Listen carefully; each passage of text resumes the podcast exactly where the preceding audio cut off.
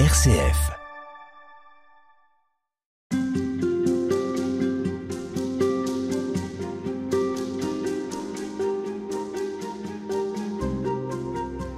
Et on retrouve euh, Emmanuel Godot toute cette semaine pour nous parler littérature, mais aussi ce qui, chez les écrivains, les ont conduits euh, à célébrer Dieu, on pourrait dire, en tout cas à exalter une spiritualité, un goût pour, euh, pour leur foi, pour le Christ.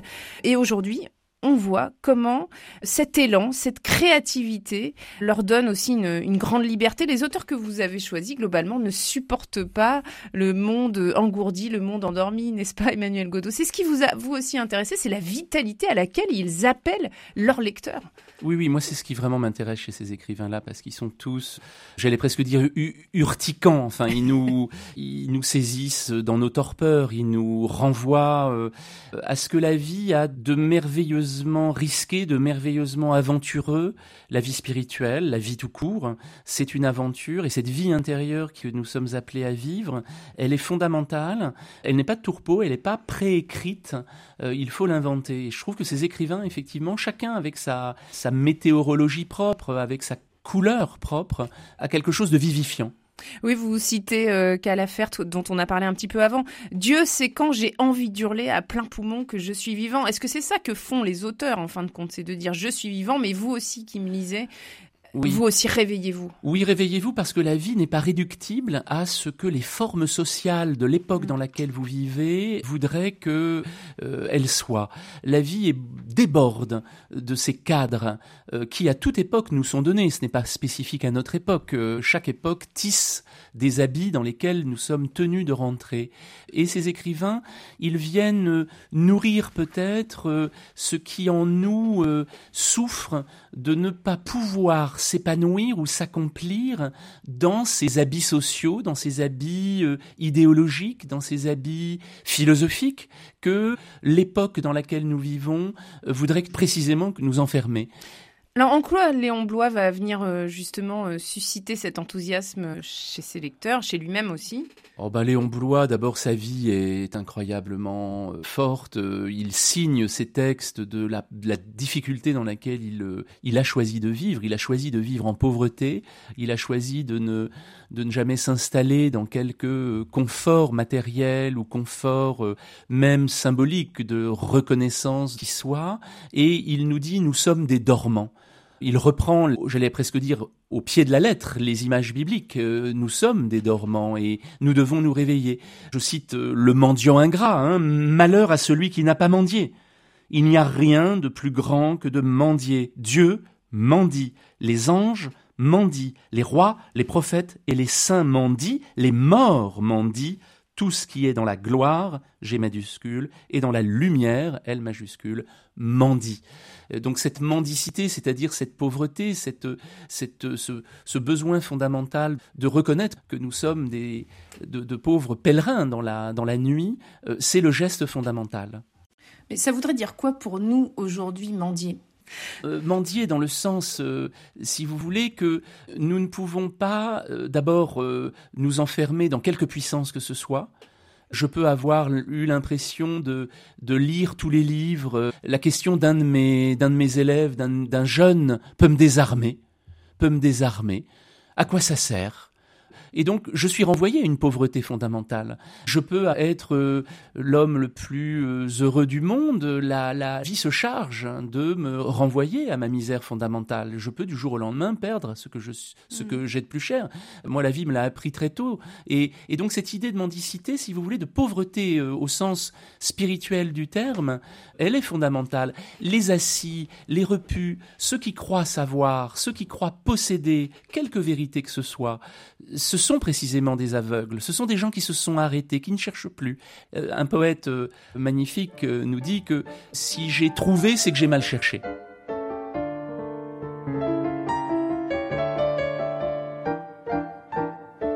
Alors il y en a un autre qui cherche, c'est Saint-Exupéry, 1900-1944. On sait qu'il meurt dans un crash de son avion. C'est l'auteur de Courrier Sud, Vol de nuit, Le Petit Prince.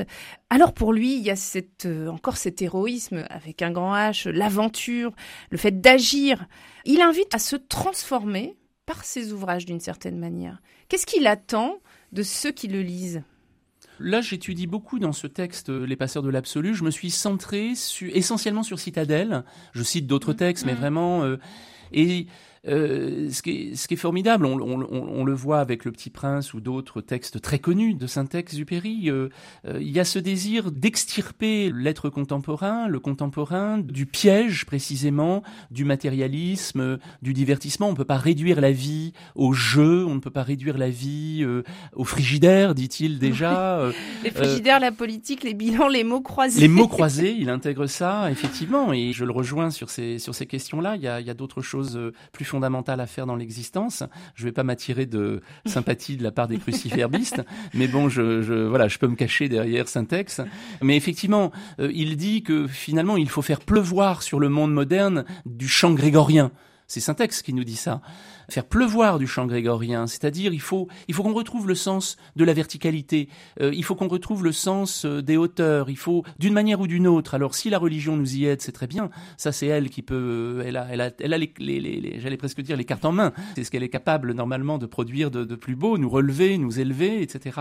Et puis si elle le fait pas ou si elle le fait mal, eh bien il y a la littérature, il y a la poésie, il y a y a l'art euh, lorsqu'il n'est pas évidemment démagogique comme malheureusement aujourd'hui il l'est euh, 9 fois sur 10. Euh, il y a une démagogie de l'art contemporain, malheureusement. Lui, il veut que l'homme retrouve un horizon. C'est à, ça qu'il s'attache. Euh. chaque homme est le messager de plus grand que lui-même. Voilà, c'est ça, la, c'est ça la, la, vie, c'est découvrir qu'on que a plus grand que soi en soi. Alors qu'on l'appelle, effectivement, nous, on peut avoir la chance, si on est croyant, de pouvoir dire c'est Dieu. On peut dire ça. On a cette responsabilité, d'ailleurs, d'en porter témoignage. Un autre dira que c'est le divin, la transcendance. Il aura peut-être euh, un vocabulaire ou le mystère. Euh, on peut se, avoir un vocabulaire plus, j'allais dire, plus flottant ou plus, plus indéfini. Mais l'essentiel, c'est effectivement de retrouver cette, euh, cette verticalité. Il faut pouvoir s'élever. Sans cela, on est condamné quasiment à une, sinon une, stagnation, voire une régression morale et personnelle. Les auteurs que vous avez cités euh, insistent justement sur le fait que la vie spirituelle doit pouvoir prendre une place. On ne peut pas vivre que de frigidaire, comme vous le citiez à l'instant, de bars, de mathématiques, etc. Et ça, c'est très violent, très fort, je dirais, chez les écrivains, de, de ne surtout pas s'en tenir à ce monde qui nous entoure, mais presque comme une vigilance. Oui, oui, c'est un, une grâce d'attention qu'ils apportent au monde à leur manière. Moi, j'ai toujours cru, et c'est tout le sens du travail critique que je, je fais depuis 25 euh, ans, euh, de, de, penser que dans l'acte même d'écrire, vous avez quelque chose comme euh, presque comme un credo, c'est-à-dire que à partir du moment où j'écris, l'acte d'écriture vient signaler que quelque chose vaut la peine d'être dit, vaut la peine d'être extirpé du chaos qui nous entoure, et peut-être dessine euh, comme dit Victor Hugo, hein, chaque homme dans sa nuit s'en va vers la lumière, peut-être va commencer à tracer des sillons que euh, nous pourrons approfondir euh, autrement que par la littérature ou par l'art évidemment. Mais, mais oui, nous avons besoin d'autre chose que, que de l'immédiateté.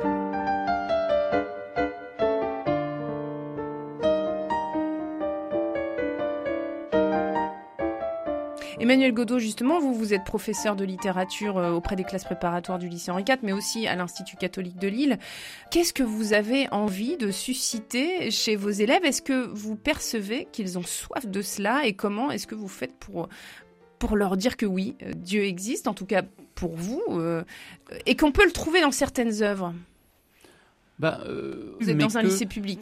Oui, mais même euh, la quête de sens, elle est fondamentale. Ça, ça n'a pas de. La, laïcité définit un cadre, disons, de non pas de neutralité à proprement parler, mais disons de de, de, prise en compte de d'une pluralité. On n'est pas dans une dans quelque chose qui serait de l'ordre. Je ne suis pas confessionnel lorsque je parle de, mm. de, mes écrivains, bien entendu, des écrivains, mais si vous voulez, moi je, le vois depuis toujours avec des études, des élèves. J'ai commencé à, travailler en lycée technique euh, à Hénin-Beaumont. Euh, et ma vision de la littérature a toujours été la même. C'est-à-dire, moi, la littérature, elle m'a vraiment apporté euh, un supplément d'âme, elle m'a apporté du sens. Il y a une musique qu'on trouve chez des écrivains et particulièrement chez les écrivains majeurs, ce qu'on appelle des classiques, les grands écrivains, ça existe. Et au fond, chez ces écrivains-là, on trouve une sorte de respiration, une distance à l'égard du contemporain, justement. Mm-hmm. Parfois, on a besoin de ces détours. Et à toutes les époques de ma vie, et avec, quel que soit le public que j'ai eu, j'ai vu un intérêt pour justement cette voix autre que celle dont euh, ces jeunes sont saturés et ultra saturés, c'est-à-dire celle du contemporain. Ils veulent autre chose. Et quand on leur fait entendre autre chose, parce que c'est le travail là aussi, on est passeur, au fond, euh, chaque, euh, chaque enseignant est passeur. Quand on arrive à faire entendre que ça a du sens et qu'on n'étudie pas Baudelaire ou euh, Ronsard ou qui l'on veut pour des raisons de, d'accumulation de, figures de style ou de, de, choses techniques qui ont un intérêt d'ailleurs, mais qui, qui, qui, parfois occultent la, la, la question fondamentale, c'est celle du sens. Et tout simplement, ces écrivains, ils nous disent des choses fondamentales sur ce qu'est l'amour, sur ce qu'est le désir, sur ce qu'est la, la, l'ennui, sur ce qu'est la peur, la peur de mourir, la peur, etc.